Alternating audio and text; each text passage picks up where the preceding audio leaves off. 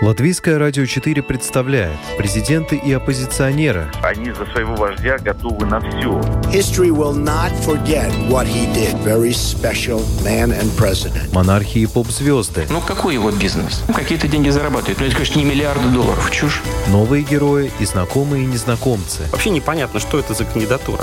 Возможно, это не те обвинения, которые будут ему предъявлены. Личности и события мирового масштаба в программе «Мир в профиль».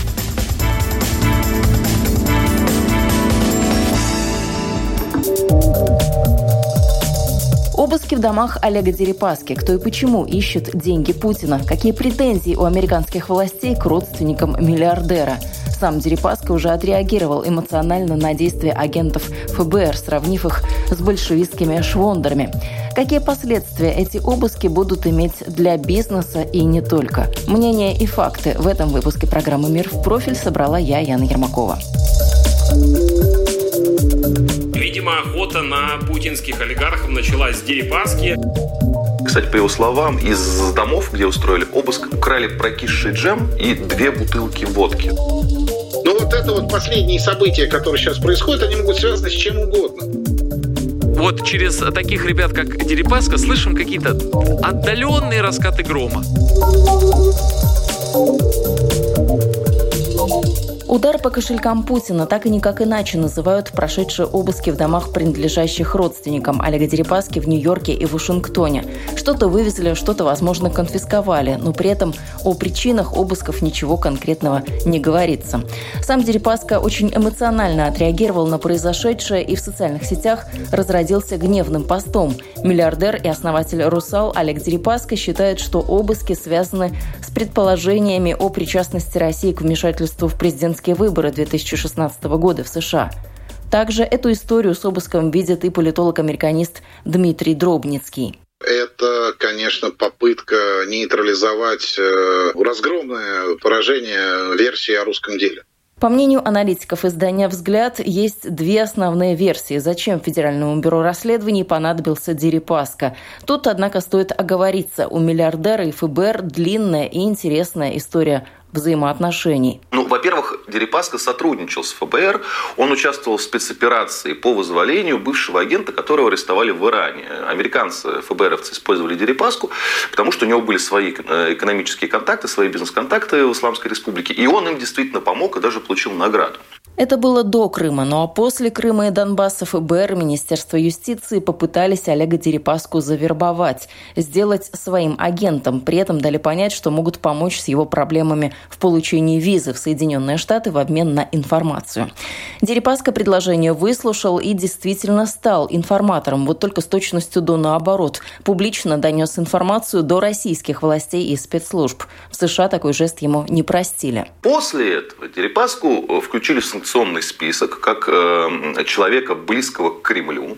А включили ряд его компаний, в том числе «Русал». Потом он сократил свое участие в этих компаниях. Компании, э, в том числе «Русал», из санкционного списка вычеркнули, а Дерипаска там по-прежнему остался, что, в общем-то, означает, что он в Соединенные Штаты по-прежнему не въездной. Одно из влиятельных изданий газета «Нью-Йорк Таймс» делает предположение. Обыски – это часть расследования о нарушении Дерипаской американских санкций. Впрочем, тоже издание делает и еще одно предположение. Обыски могут оказаться местью. И так с Дерипаской сводят счеты.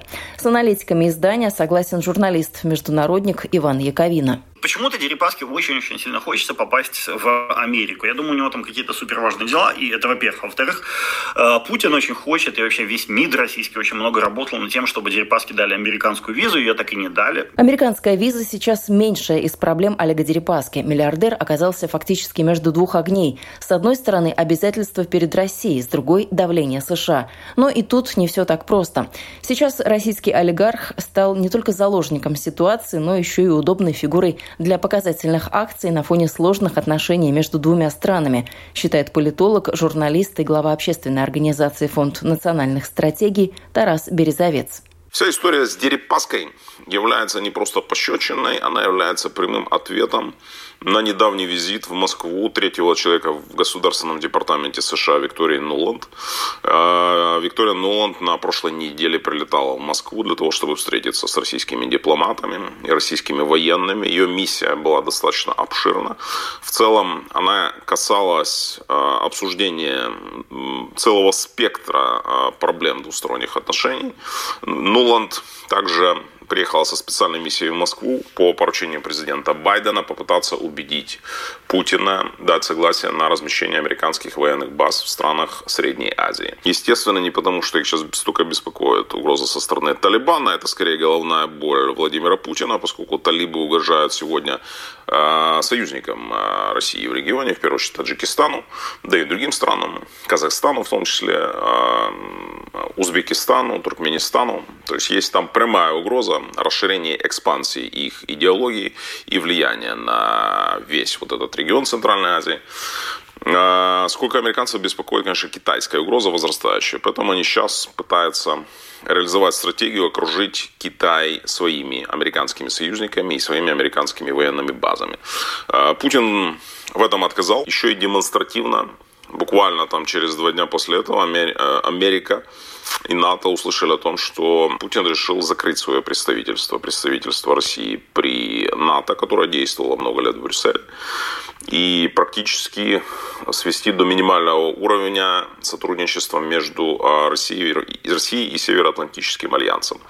Естественно, такое жесткое следование курсу Поднебесной, следование курсу Китая в Вашингтоне а, не могли проигнорировать. И, собственно говоря, вот эта история с Дерипаской – это уже первый а, ответ, это ответочка. Под горячую руку Олег Дерипаска попал не случайно. Он лишь первый. Вполне возможно, последуют и другие показательные инциденты. Руководитель Центра политэкономических исследований Института нового общества Василий Колташов считает, что США так отрабатывают на Русале способы захвата крупного российского бизнеса. Дерипаска находится под давлением американского государства, э, которое продолжает потихоньку вытягивать из него полномочия, э, функции и, наверное, даже слова.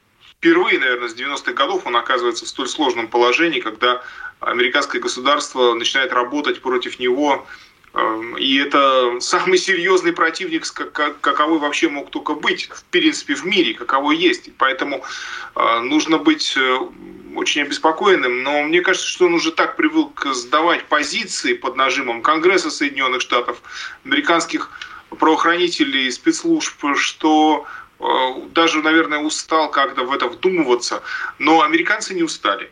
Они на Русале отрабатывают технологию, когда они берут э, компанию, ресурсы, заводы в России фактически под э, свой контроль, под свое управление, не имея возможности поменять власть в России. Потому что идеальный сценарий для них было бы свержение российского руководства и установка в качестве такового что-то, кого-то похожего на Зеленского, что-то похожее на украинскую администрацию. Ну, желательно только вот еще более покладистую. А, но они вынуждены действовать иным образом, они вынуждены заходить в российскую экономику вот такими путями, через такие компании, как там «Русал», и даже на «Русале» отрабатывая то, как они будут или хотели бы действовать в отношении многих бизнесов, работающих в России и обещающих э, очень высокие доходы в будущем, не говоря уже про а, текущую конъюнктуру. Охота это на крупный российский бизнес или же на путинские кошельки, но журналист-международник и публицист Алексей Печий не исключает, что имена проблемных олигархов посыпятся как карточный домик. Путинские кошельки ждут очень большие проблемы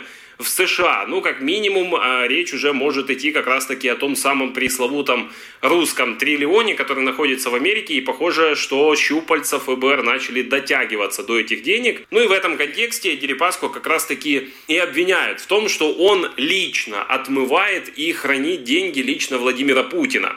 То есть в, э, в одном из сенатских отчетов уже давно Дерипаску признали тем самым кошельком Владимира Путина. Как мы знаем, Путин на своих счетах ничего не хранит. Он а, разложил это в корзинки, и эти корзинки называются олигархи, да, вот они держат его активы. И вот один из этих держателей это как раз Дерипаска, и в США это прекрасно знают.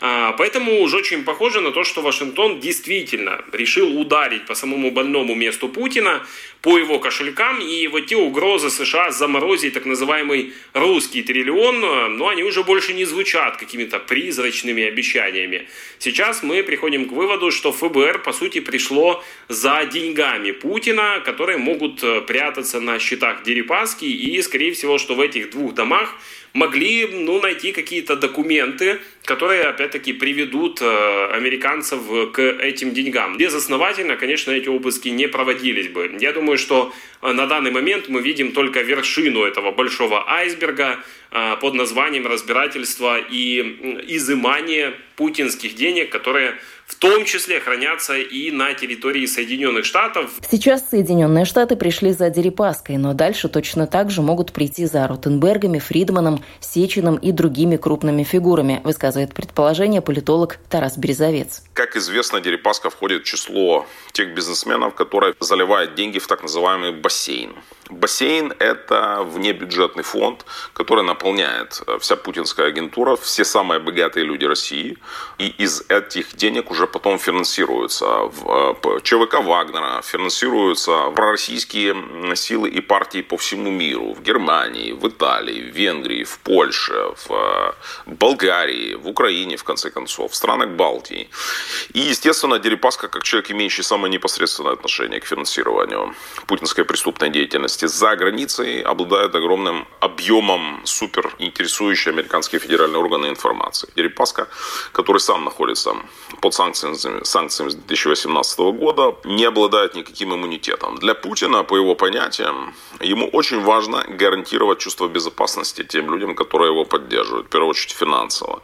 И это негласное соглашение, которое все время было заключено между Кремлем и российскими олигархами. Путин старается неустанно выполнять. Но, собственно говоря, это является одной из э, главных основ, э, одним из главных фундаментов его власти. Он говорит олигархам о том, что он защитит их от всего, в том числе от преследования третьими странами, в том числе Соединенными Штатами Америки, в обмен на то, что они могут дальше разграблять природное богатство России. Соответственно, приход федеральных агентов в святая святых, в личные апартаменты, личные особняки Дерипаски, это сигнал не Путину, это сигнал людям, окружающим Путина, поддерживающим его, в первую очередь, финансово. Это сигнал Ротенбергам, Ковальчукам, Сечиным, Фридманом и прочим персонажам о том, что каждый из них будет следующим, может, по крайней мере, стать следующим. Цель показательных обысков – вселить неуверенность в ближайшее окружение Владимира Путина и создать дискомфортные для них условия,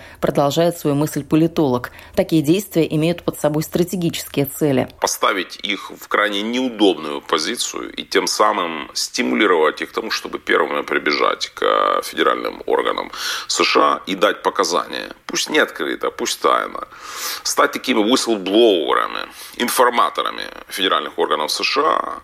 А, кстати, кто сказал, что они уже этого не делают? Кто сказал о том, что российские олигархи уже не сливают информацию относительно преступных действий Путина? Общественный обозреватель Павел Иванов в целом за происходящим видит общее напряжение сильных мира сего. Денег столько, сколько есть. Никому терять не хочется, все стремятся заработать. В ход идут самые разные способы, в том числе борьба компроматов и устранение или оттеснение конкурентов любыми способами. У американских спецслужб версия другая. В частности, они проведение обысков в домах Дерипаски связывают с делом Пола Манафорта, руководившего в свое время избирательной кампанией Дональда Трампа. Павел Иванов, однако, делает ставки на то, что не только Олегу Дерипаски сейчас придется несладко. Идет глобальное раскулачивание элит. Война кланов выходит на принципиально новый уровень. Немало шума недавно наделали документы Пандоры. Это сведения о владельцах почти 30 тысяч офшорных компаний из разных стран мира. Это самая масштабная в мировой истории утечка данных о владельцах офшоров. Эти данные уже начали анализировать, и надо думать, в связи с этим предстоит немало громких скандалов. Павел Иванов даже не исключил очередной кризис капиталов. Сейчас война кланов глобальная, это старые элиты, черная аристократия, связанная с землей, это промышленники, это финансисты, капиталисты, это новая цифровая э, завязанная на криптовалюту и социальные сети аристократия. У них конфликт, и мы вот через таких ребят, как Дерипаска, слышим какие-то отдаленные раскаты грома. Что и говорить, маленькие деньги, маленькие проблемы, большие деньги, проблемы большие. Вы слушали программу «Мир в профиль». Меня зовут Яна Ермакова, и на этом прощаюсь. До новых встреч в эфире.